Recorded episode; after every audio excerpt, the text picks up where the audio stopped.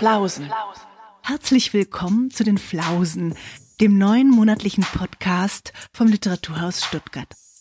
Mein Name ist Caroline Kallis, ich bin Lyrikerin, Literaturvermittlerin im weitesten Sinne und vor allem Buchliebhaberin.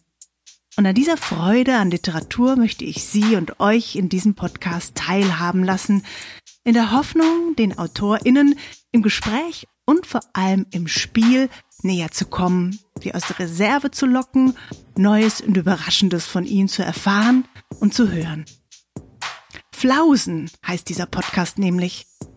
Wenn man mit dem Schreiben seinen Lebensunterhalt verdient, dann kann man nur Flausen im Kopf haben. Und um diesen Unfug, die verrückten Ideen, die scheinbar nicht zu verwirklichenden Dinge, um das kindlich anmutende Spielen geht es hier. Und wie aus diesen Dingen vielleicht Literatur wird. Ich danke dem Literaturhaus Stuttgart, dass wir uns hier zusammenfinden können und dieses Mal eben nicht in dem denkmalgeschützten Gebäude mit Paternoster im Stuttgarter Bosch-Areal, sondern im Netz. Und auf dem digitalen Sofa feiern wir heute nun die Premiere mit Clemens Setz. Im November wird Clemens Setz, der 1982 in Graz geboren wurde, den Kleistpreis verliehen bekommen und die Jury lobt ihn in ihrer Begründung als, Zitat, literarischen Extremisten im besten Sinne, einen Erzähler und Dramatiker, der seine Leser mit anarchischer Fantasie und maliziöser Fröhlichkeit stets aufs Neue verblüfft. Zitat Ende. Sein literarisches Schaffen ist so breit wie abwechslungsreich. Sei es der 1000-seitige Roman Die Stunde zwischen Frau und Gitarre, sei es der Gedichtband Die Vogelstrauß-Pompete oder als jemand, der die kurze Form der Erzählung meisterhaft beherrscht. Clemens Setz hat in meinem Quiz nach den richtigen Antworten gesucht. Er hat bei über 100 Fragen, die ich an ihn hatte, das Zufallsprinzip walten lassen und gewürfelt, welche Frage er beantworten will. Es geht in der nächsten halben Stunde also um Arno Schmidt als Mondexperten, um Ideenbücher der Science Fiction, es geht um Masters of the Universe und ewige Ohrwürmer, es geht um eine mögliche Poetikvorlesung der Nebenfiguren, um YouTube als göttliches Unterbewusstsein, es geht um das Verschwinden bei Ilse Eichinger, die Kraft von Fragen, es geht um Shakespeare auf Klingonisch, um den Bürostuhl von Ernst Jandl und wie er in Besitz von Clemens Setz gekommen ist. Noch eine Bemerkung vorweg. Die erste Flause ist coronatechnisch und mikrofontechnisch nicht gerade glockenhell und glasklar geworden, sondern leicht rauschhaft. Das bitten wir zu entschuldigen. Und das wird bei der nächsten Flause auf jeden Fall anders. Und nun rufe ich Hallo zu Clemens Setz und die Flausen im Kopf mögen beginnen. Hallo. Okay, Zitat. Eine Zeit lang hatten alle Mädchen schwarze Kreise statt der Augen gehabt. Und wem ist das? Arno Schmidt oder Stephen King? Interessant, ja. Ich habe den Satz noch nicht gelesen, glaube ich. Zumindest ist er noch nicht. Ich würde sagen, Stephen King. Ha, Arno Schmidt. Boah. Ja, aus der Seelandschaft mit Pocahontas. Wirklich, tatsächlich. Ja, also ich hab, das habe ich sogar vor vielen Jahren mal gelesen, aber ja, schade. Das ist doch, ne? Also dass das bei beiden. Ja, ich mag Wissensfragen gern. Einen irren guten Satz. Eine Zeit lang hatten alle Mädchen schwarze Kreise statt der Augen gehabt. Ja, ich habe mir das gleich jetzt so als pubertären Blick auf irgendwas. Das kann der Stephen King ja auch ganz gut. Er ist vielleicht weniger bildreich als der große Arno Schmidt.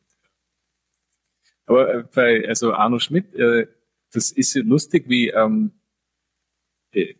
man kann echt, also die Reaktion auf Arno Schmidt oder was man von ihm hält, zeigt immer so ganz klar, wo jemand gerade ist im Leben. Wenn er sich interessiert, wenn er oder sie sich interessiert für Literatur und deutsche Literatur. Aber das scheint so eines der Dinge zu sein, die sich immer ganz krass ändern. Er ist nicht so eindeutig politisch besetzt. Also man weiß nicht, wo man ihn so einordnen soll. Und das erschwert das wahrscheinlich für viele schon mal. Und dann ist er auch so ganz wahnsinnig unterhaltsam, sodass man es zuerst gar nicht sieht. Man liest irgendeinen Text und denkt sich, ich lache die ganze Zeit, aber nein, das kann jetzt nicht intendiert sein oder ich lese vielleicht undeutlich. Aber der meint es doch gar nicht so. Es kann nicht sein, dass der witzigste Schriftsteller der deutschen Sprache ist. Das ist doch Arno Schmidt, das ist doch der mit dem unlesbaren Buch. Ja, ja. Nein, denkt, ist das kann nicht sein. Ja, eben, ja. Ist, für mich ist er der witzigste. Ja. Aber sicher nicht jedes Buch und manche sind auch wahnsinnig verquält und mühevoll. Vielleicht späten, so Abend mit Goldrand, vielleicht ist es nicht so. Das schon, doch, wie heißt das andere? Die Gelehrten, nein, die Schule der Atheisten. Ja. Das meine ich, die Schule der Atheisten. Ja, okay. Das ist so diese sehr langen dialogischen Essays haben auch ein bisschen gesteigert. Aber sonst ist der oft so wahnsinnig komisch. Aber das sehen die Leute nicht sofort, weil sie irgendwie glauben, was anderes in der Hand zu haben, nämlich hochexperimentelle Prosa. Ja, ich glaube, die Typografie ist natürlich erstmal auch. Es sieht so seltsam aus. Genau. Ja, und das ist auch eine schöne Definition, auch wieder von Samuel Delaney. Experimental Writing ist what looks weird on the page. Also was seltsam aussieht, ist, das ist experimentell. Und das in der deutschen Literatur dann ist es Arno Schmidt. Das schaut einfach echt total seltsam aus. Aber es ist es überhaupt. Es ist also vieles ist einfach herrliche Mundartpoesie oder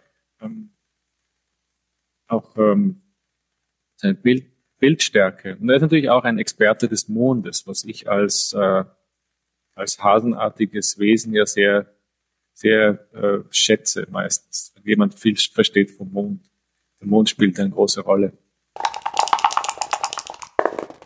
Ist das sozusagen, also nur die Begeisterung auch für Science Fiction, ist das irgendwie oft auch diese philosophische Dimension oder einfach diese Wildheit an Fantasie, die auch mit dahinter steckt? Oder was ist so das, was dich daran so wahnsinnig begeistert?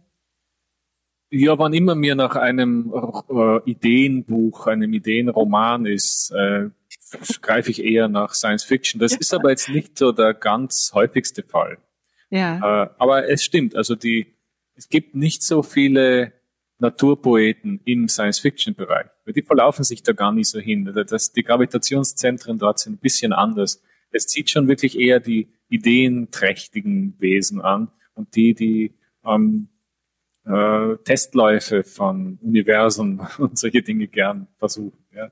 Es ist eine manchmal ein bisschen zu ideendichte Atmosphäre dort und drum stechen dann die darüber hinaus auch noch viel anderes machen, besonders heraus und sind besonders beglückend, weil da hat man dann einen besonders reichen Eindruck. Also zum Beispiel die Ursula Le Guin oder Samuel Delaney oder Roger Zelazny oder Theodor Sturgeon oder Dietmar Dart.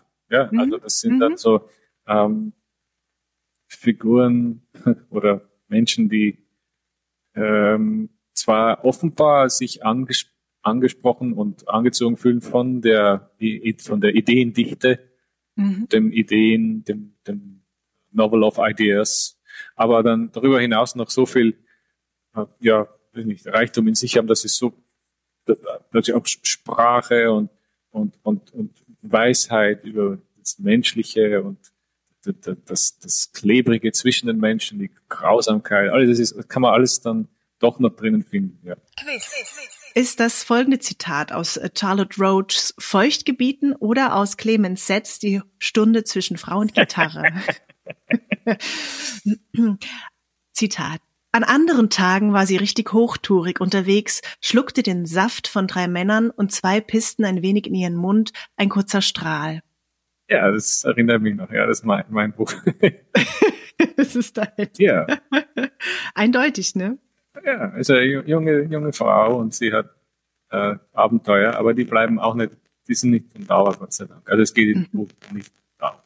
Ich glaube, ich so insgesamt vielleicht mal gezählt, weil die Leute auch so irritiert waren von den paar 6 Sätzen, die da drin stehen. Ich glaube, es sind auf 8 Seiten oder so von 1000 stehen nur ganz, ganz schlimme. Also wenn man das nicht mag, ist man nicht in einer Dauerbeschallung da. Gar nicht. Es sind noch genug Seiten übrig. Ja, genau. Es geht um ganz was anderes. Aber jetzt Charlotte Roach. Ein Bier drüber sprechen. Ja. Ich könnte das gar nicht beantworten, weil ich habe dieses berühmte Buch von Frau Roach gar nicht gelesen. Ja, ich auch nicht, ehrlich gesagt. Es ist so ein Buch.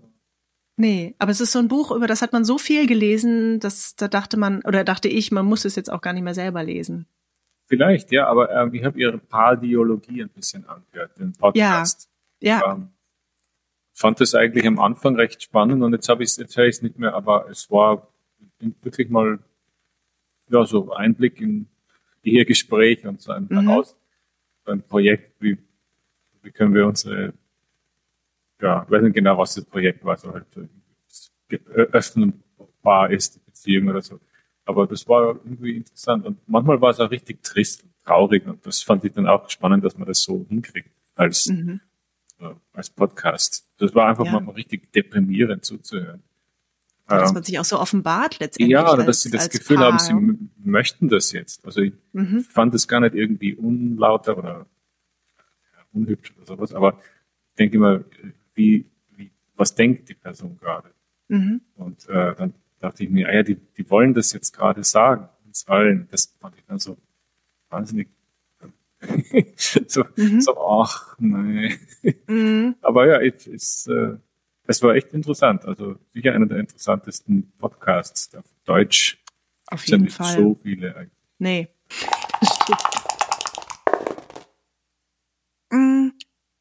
Welche Hörspiele außer Bibi Blocksberg hast du als Kind noch gehört? Oh, viele, viele. Meine ganze Kindheit war tatsächlich angefüllt mit Hörspielkassetten. Das war das wichtigste Medium. Ich habe gar nicht viel Fernsehen dürfen und ich durfte auch lang kein Satellitenfernsehen und auch keinen so Super Nintendo und was da alles populär war oder Game Boy haben. Dann irgendwann schon so mit, weiß nicht, 12 vielleicht waren dann so ein paar so Spielkonsolen erlaubt, aber vorher nicht so. Das ist doch. Und ich habe aber ewig so Kassetten gehört und währenddessen immer irgendwas Simples gespielt mit Figuren oder so, so weiß nicht, wie 7, 8 oder so war. Und ja, was habe ich da gehört? Mein Lieblingshörspiel war Krabat von Otfried Preußler, von ihm selber gelesen. Das ist auch immer noch eins meiner Lieblingsbücher. Das ist also das vielleicht. Ja, ich meine, man kann da natürlich. Ich habe vorhin behauptet, ich habe nie ein Buch fertig gelesen, aber fertig gehört. Und ist ja auch fantastisch. Auf YouTube kommen diese ganzen alten Kindheitsdinge dann, sind so gesammelt wie in einem göttlichen Unterbewusstsein. Das heißt, und besitzt du diese Kassetten auch noch? Das weiß ich nicht. Ich glaube, die stehen dann sicher irgendwo bei meiner Mutter oder so, aber vielleicht gibt's die noch, ja.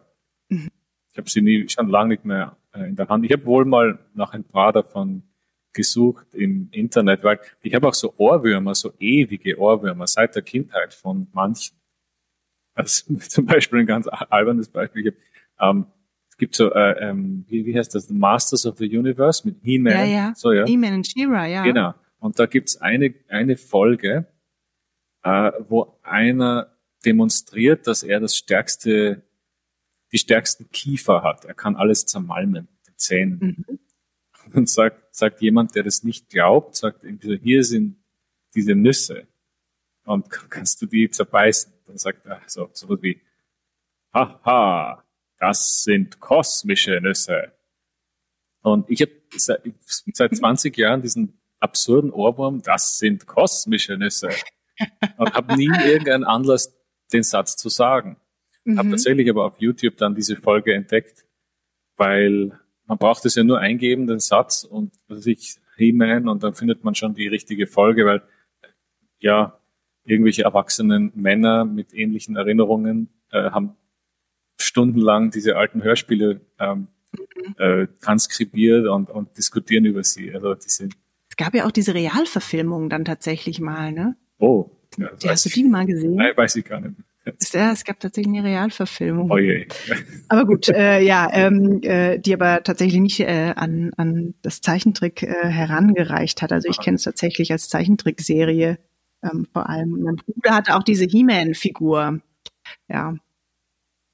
Die irgendwie so nach Moschus, also die nach Moschus zwischen den Beinen roch. Es war irgendwie eine ganz seltsame Spielfigur irgendwie. Tatsächlich, okay, ja. Also ich hatte, glaube ich, nur irgendeine Nebenfigur. Also nicht den He-Man selber, den hatte ich nicht. Der war, weiß nicht, der war und auch nicht Skeletor? Nein, den auch nicht. Ich habe so die Nebenfiguren. Okay. Die nicht wichtigen. Schon damals. Später literarisch dann auch. Aber es ist ja eigentlich, ich meine, vielleicht kann man das mal aufblasen zu seiner Poetikvorlesung. Es gibt ja wirklich so die Liebhaber der Großen und die Liebhaber der Nebenfiguren. Und beides hat seine Begründung. Also es gibt ja so diejenigen, die sich von Überfiguren angezogen fühlen. Ja. Deren Biografien schreiben. Was zum Beispiel könnte man Emmanuel Carrère schreibt über Limonov, seine ultrakomplexe, echte Figur. Studiert ihn jahrelang und zeigt ihn in allen seinen entsetzlichen Facetten. Und dann gibt es so einen Dichter wie Konstantinos Kavafis, der über den nur in einer Nebenzeile bekannten dritten Sohn irgendeines byzantinischen Kaiserpaars ein Gedicht schreibt. Quiz. Nächste Quizfrage. Eine Scheibe Dingsbums. Gedichtbuch von Oskar Pastior oder Spruch von Alf dem Außerirdischen? Ah, Pastior.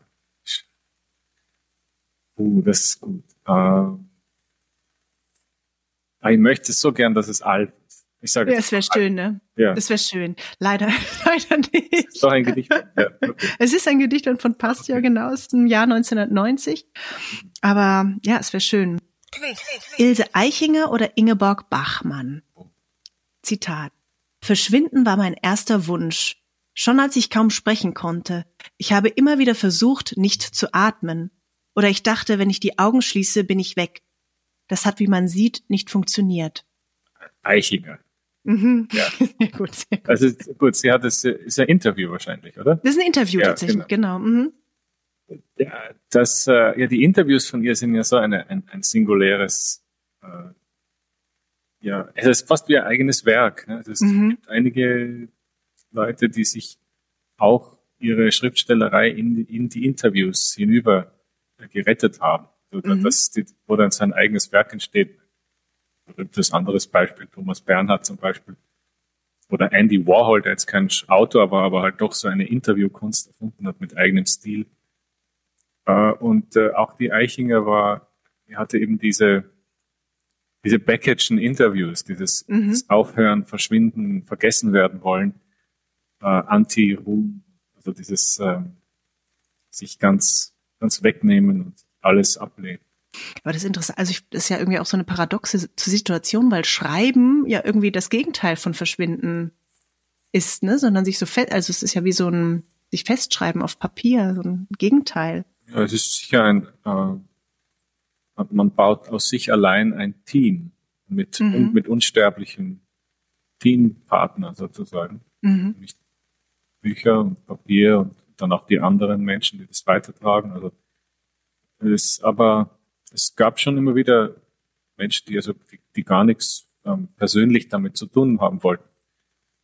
Ich glaube, bei jetzt dem vorher zitierten Beckett der hat zwar auch immer dieses Damn to Fame und war sehr zurückgezogen, aber der hat es, glaube ich, auch doch so dann genossen, auch also er war nicht so ein mönchisch-reiner Geist in dem Sinn, muss man auch nicht sein. Aber es gab immer wieder, und vor allem die anonyme Werke hinterlassen haben. Das ist da der eindeutigste Fall. Oder auch die Menschen, die halt verschwunden sind, dann nichts mehr schreiben wollten. Also wir hatten das einmal und das war das Projekt und dann ist nichts mehr. Dann war es gut. Ja, es gab wirklich sehr, sehr viele sehr bescheidene Menschen, die geschrieben haben. Das finde ich immer spannend, weil man sie jetzt nicht mehr so sieht. Man sieht sie sicher immer weniger, weil das Gezappel und das Gerangel um Ressourcen so viel stärker geworden ist. Würfelst du uns noch eine Runde, okay, Clemens? Dann würfeln wir. 1. Und nochmal 1. Dann bleiben wir bei 1. Das ist die erste Frage. Die allererste.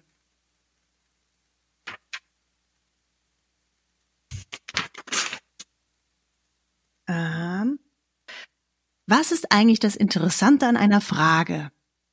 Oh. Also wie gesagt, auch da erkläre ich vielleicht nochmal den Hintergrund der Frage, dass ich also wie gesagt, so im Vorhinein mich so ein bisschen damit auseinandergesetzt habe, was ist eigentlich ein Interview, warum macht man das eigentlich, ne? Auch mit dem Autoren-Interview, wie kommt man da ins Gespräch, was gibt's da irgendwie auch schon wieder für theoretische Ansätze hinten dran und was hat das alles so mit Inszenierung des eigenen Seins zusammen. Und auf der anderen Seite gibt es ja tatsächlich dann so etwas wie ein Roman in Fragen auch von Patchett Pole. Es hat ja irgendwie so eine Frage, hat ja irgendwie eine totale Kraft und das Gute ist ja, dass man sozusagen den Ball auch dem anderen zuspielt. Ja, oder auch dieser wahnsinnige Erfolg von Max Frischs Fragebogen, so, ne? Also, der sich den habe ich ja mal in die 50. Auflage oder so etwas zieht. Also, oder auch, so Fragebögen. Deswegen die Frage lautet, was ist eigentlich das Interessante für dich an einer Frage? Ich bin, die Frage ist als Form natürlich sehr intim. Also, wenn man eine Frage gestellt bekommt, darf man vielleicht antworten. Ne? Das könnte man so ganz anthropologisch irgendwie festlegen. Nicht immer darf man antworten. Wenn man Fragen stellt, wirklich live und dann, man möchte einfach die Beteiligung von Menschen. Man möchte weniger allein sein, man möchte nicht mit seinem Kopf allein sein. Das ist die Haltung eines Fragen. Bitte, ich brauche noch mehr Köpfe. Und das kann ja auch ein Text machen. Und dann fühlt man sich vielleicht als Leser oder Leserin angesprochen, mehrvoll. Also, ja. Und so ganz praktisch gefragt, also in dem Buch Bot, Gespräch ohne Autor, da ist ja zumindest schon mal klar, woher die Antworten auf die Fragen kommen, nämlich aus deinem Tagebuch. Aber tatsächlich, woher kommen eigentlich die Fragen in dem Buch? Oh, das ist leicht beantwortbar. Die kommen von Angelika Klammer, das ist eine Lektorin und auch eine, kann man es nennen, eine Interviewerin. Also zumindest ist das eine ihrer, sie macht das gern, glaube ich, und macht auch Bücher daraus oft. Und sie kannte sozusagen das Tagebuch, oder ne? Also woher wusste sie, was vielleicht zielführend ist zu ihrer Frage? Die Geschichte war etwas anders. Wir hatten ursprünglich gedacht, dass man mit mir einen Interviewband nach klassischer Art machen kann. Ja. Also so, jemand erzählt das über seine Kindheit und über seine Vorlieben und über seine Verfehlungen. Und so wie halt, so wie man es macht, wenn man ein nacherzählenswertes Leben hat oder irgendwie so. Sie hat es vorher gemacht mit Hertha Müller, die ja ein bewegtes Leben hat, mit Verfolgung und mit Flucht und man kann das mit bestimmten Leuten machen, mit Hertha Müller, mit Günter Grass, genau, und mit Peter Handke, da gibt es auch so 5, 6 so Bücher über Gespräche mit ihm. Ja? Und wer immer das kann, dem applaudiere ich und sage, wunderbar. Aber das hat sich herausgestellt, dass man es mit mir nicht machen kann, leider. Also ich kann nichts antworten auf dieser Ebene, auf eine Buchlänge. Ich kann schon kurz manchmal eine Antwort geben, aber wenn man das dann transkribiert, klingt eben alles so wie, ich versuche halt, wenn ich schreibe, dass das interessant wird. Ne? Und das ist alles so Weisheiten. Und offenbar ist mein Kopf voll von denen. Macht ja nichts. Ne? Man muss es nur nicht öffentlich. Ich hatte dann ein Buch gelesen über Philip K. Dick und es war nicht über ihn, sondern über einen Roboter, der so gebaut, der aussah wie Philip K. Dick und konnte irgendwie aus seinen Tagebüchern und Briefen und Romanen einfach frei zitieren. Das war die Intelligenz in dem Kopf dieser Maschine. Der konnte einfach nur in den Schriften des Vorbilds zitieren.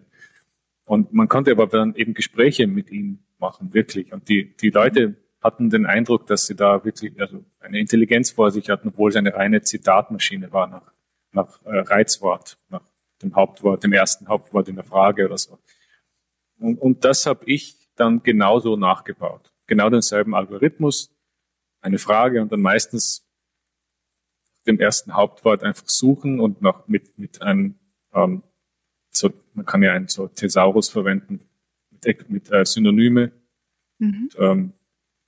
richtig Glauben, Religion und so, dass das halt dann, man sucht dann einfach in der Datei, die ja sehr lang ist bei mir, und dann findet man einen Absatz und kopiert den einfach wahllos dann rein, ohne zu schauen. Oft gibt es mehrere Stellen und dann wählt man halt irgendeins aus, möglichst ohne zu denken. Und oft haben die wunderbar zusammengepasst und manchmal überhaupt nicht. Und manchmal war die Verfehlung und das Missverstehen dieses Clemens Setz-Bots halt so reizvoll, dass man es dann auch stehen lässt. Und genau, damit hab ich das Ganze gecrashed und gerettet, glaube ich. Ja, wir hatten das Buch in 3 Tagen. Aber dennoch ist es, glaube ich, viel wahrhaftiger, als wenn man eben mit mir persönlich spricht. Ich weiß nicht, was der Grund ist. Ich bin vielleicht blockiert oder habe so eine Social Cue Awareness Störung oder also das kann viele Gründe haben. Also ich kann nicht so gut antworten live, wenn ich vor jemandem sitze. Ich will dann eher beeindruckend dauernd oder möchte lieber auch irgendwas von der Person hören. Und, ja, also auf kurze Zeit geht's schon, aber dann halt viele Sitzungen hintereinander. Das crasht völlig. Im Herbst erscheint ein neues Buch von dir, ein Langessay, würde ich sagen. Und er hat einen Titel, der lautet Die Bienen und das Unsichtbare und es geht um Plansprachen. Was kannst du uns über Plansprachen erzählen und warum gibt es die überhaupt? Erfindung. Also es gibt immer meistens einen Grund, warum jemand eine Sprache erfindet. Zum Beispiel Esperanto wurde erfunden, damit es möglichst vielen bereits bestehenden Sprachen gleichen möge und möglichst leicht und mit Regeln kann man sich in einer halben Stunde alle merken und dann die internationale Verständigung fördern will. Andere wollen ganz andere Dinge erreichen mit dem Finden von Sprachen. Was aber alle wollen immer, ist mehr sprechen. Sie gehen dann immer herum und wie machen sie das? Sie schreiben Dichtung darin. Das ist der Königsweg, um Sprecher zu generieren. Man kann auch anderen sozialen Druck generieren, das ist auch versucht. Aber was funktioniert, ist Literatur. Und was aber in dem Buch auch vorkommt, ist ein ganzes Kapitel tatsächlich über Nonsensdichtung, aber nicht jetzt klassische Nonsensdichtung, sondern Nonsensdichtung, die, ich nenne es dann Nonsens und sein Double, und Dinge, die so sind wie Nonsensdichtung. Also zum Beispiel die Gedichte von einem meiner großen Helden, Oskar Pastior, den ich lang nicht verstanden habe. Ich habe immer gedacht, das ist halt so, keine Ahnung, so irgendwas, so Spielerei. Ja. So ein Ernst Jandl, aber mit einer anderen Mundart, die mir nicht so nahe liegt. Ja. Aber diese Gedichte aus der krimgotische Fächer, die Ballade vom defekten Kabel zum Beispiel, dieses Kaul, kann es nicht so. Und die anderen Kapitel handeln von von großen und interessanten Projekten wie Volapük, Esperanto und vor allem Bliss Symbolics, was wahrscheinlich die dramatischste und bislang unbekannteste und auch irgendwie verfilmenswerteste Story. Das ist so eine Oper, eine bizarre. Und auch ein Kapitel über H.C. Artmann und seine Versuche, die das Piktische wieder zu erfinden und auch in Fantasiewalisisch zu schreiben. Die interessanten Übersetzungsversuche, die es da gibt sogar.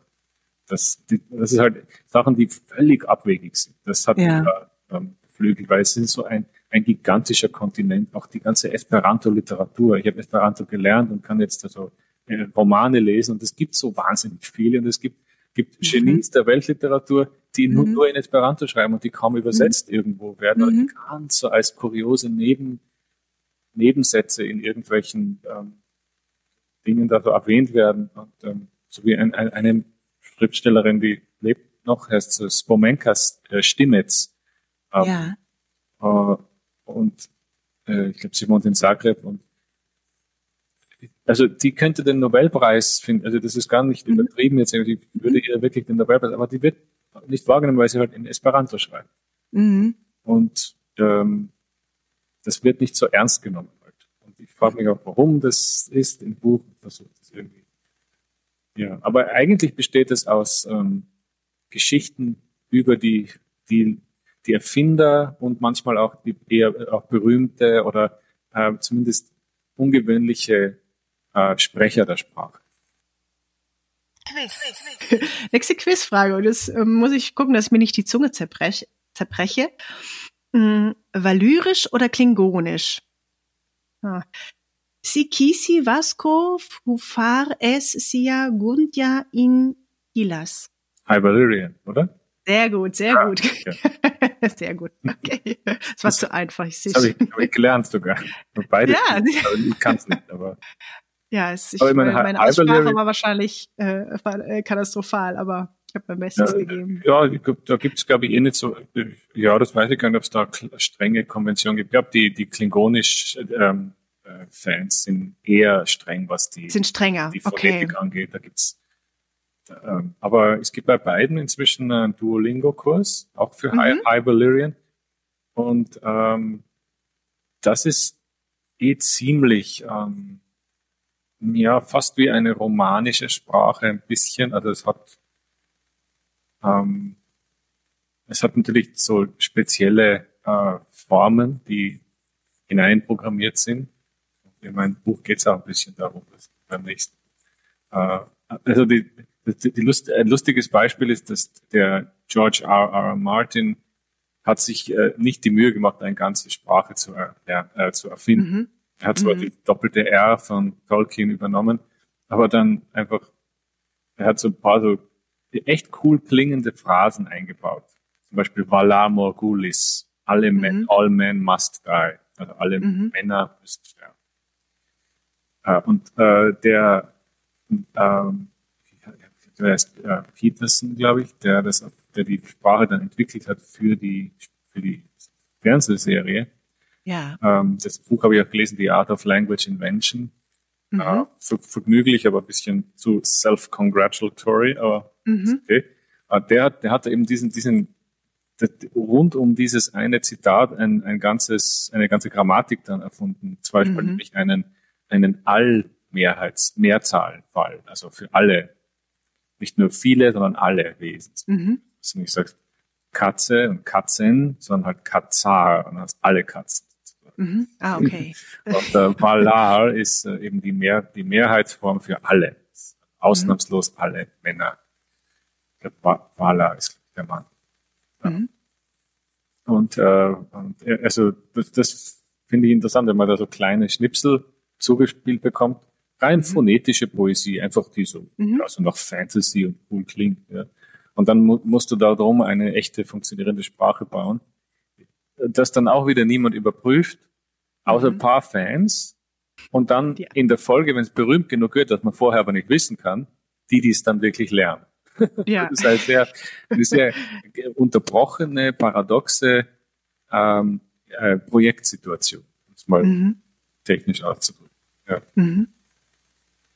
Also das ist dieses, ich glaube, jeder kennt Klingonisch. Weil das ja, so wahrscheinlich, diese, ja.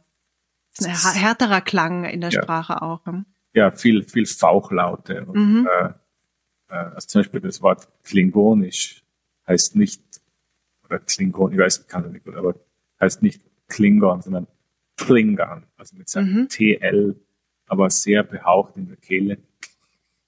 Mhm, und allein da fängt es schon an. Sehr viel so. Aber es war mir zu schwer, muss ich zugeben. Ich habe es ein bisschen probiert und versucht dann Hamlet zu lesen auf Klingonisch. Ach, das gibt's tatsächlich. Okay, das wusste ich auch. Ja, es gibt nämlich, es ist auch schön, es gibt die in einem Star Trek-Film sagt ein Klingone, Shakespeare ist am besten, wenn man ihn im klingonischen Original liest. Und sagt so ein Witz.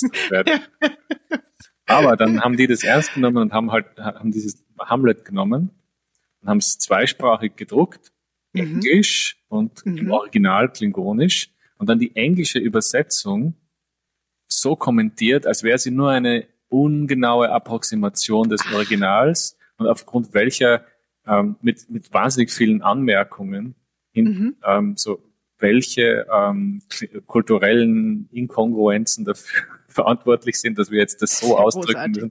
Also es ist eine wirklich glorreiche und sehr vergnügliche Abwertung Shakespeares. Und, ja, das hat auch so ein kleines Kapitelchen, so eine Betrachtung in dem Buch. Quiz. Könntet ihr noch anbieten, entweder Friederike Mayröcker oder Ernst Jandl oder Katrin Passig oder und Sascha Lobo. Welche hättest du denn gerne noch zum Schluss? Ja, meine Lieblingsdichterin überhaupt auf der Welt ist Mayröcker. Also mhm. Kennt ihr euch eigentlich, habe ich mich gefragt, wo du jetzt in Wien lebst? Also ich bin hier einmal, durfte einmal mit ihr Kaffee trinken. Ah, toll. Ich kenne ihre Adoptivtochter. Ja. Ich habe sogar von ihr, wirklich, es war wahnsinnig nett, ich habe den Bürostuhl, Sessel sagen wir in Österreich, Bürostuhl von Ernst Jandl geschenkt bekommen. Darauf sitze ich jetzt gerade, der knarrt auch im Hintergrund. Oh, das ist ja großartig. Das heilige Knarren. Ja. Aber ich mag den tatsächlich sehr gerne. Er wirkt halt auch wie ein Bürostuhl, wo man viel drauf gesessen wurde. Mhm. Und kann ich dann so ein bisschen. Okay, dann schieße ich mal los. Bitte. Und zwar, jetzt pass auf, jetzt bin ich gespannt, was du sagst. Das Gedicht heißt Magische Blätter und darin heißt es: Wenn das schräge Licht über dem Blatt in die Wirrnis gekreuzte Linien stieße, griffen wir uns beim Nacken und drückten den Kopf in die Pfützen, bis die Bilder zergingen wie Kreide im Regen. Nicht wahrscheinlich klassisch, so wie sie schreibt sonst, aber es ist Mayröcker. Und du, das ist interessant, es ist Jandl. Es ist das ist also schade. Das ist schade, aber also da würde mich tatsächlich dann auch manchmal so interessieren, das ist wie die beiden. Ein Pastiche von ihr. Also ich habe es gefunden in Jandls Werkausgabe. Es gibt ja von Mayröcker diese magischen Blätter, ne? Also da gibt's ja mehrere Bände, die so heißen tatsächlich von ihr auch. Das klingt auch teilweise so. Und die sind 83 erschienen und dieses Gedicht von Jandl ist aber aus dem Nachlass und das ist wohl in den 50ern entstanden. Und das ist spannend, also hätte mich interessiert, gab es da eine poetische Zusammenarbeit irgendeiner Art? Also das es klang weder wie das eine noch das andere natürlich. Und gut, der Jandl in den 50er Jahren. Ja, aber Magische Blätter ist ja auch einfach so ein großartiger Titel, deswegen war ich so überrascht, ihn dort zu finden. Ja, aber Magische Blätter ist ja auch Prosa von der Mhm. Also ja, aber es war auch es war ein bisschen eine Fangfrage. Ja, warum nicht? Ja, Mensch, Clemens, also wie gesagt, 1000 Fragen wären dann noch, aber jetzt würde ich sagen, schließen wir mal die Fragerunde. Und ich danke dir auf jeden Fall sehr, dass du Rede und Antwort gestanden hast zu diesem wirren Kanon an Fragen. Und schicke herzliche Grüße nach Wien. Ja, vielen Dank und ich bedanke mich auch für die vielen Fragen. Und wir haben immer noch nicht geklärt, welche Farbe ein Otter hat. Nein, aber möchtest du das noch abschließend? Ich kann beantworten. Ja. Nass.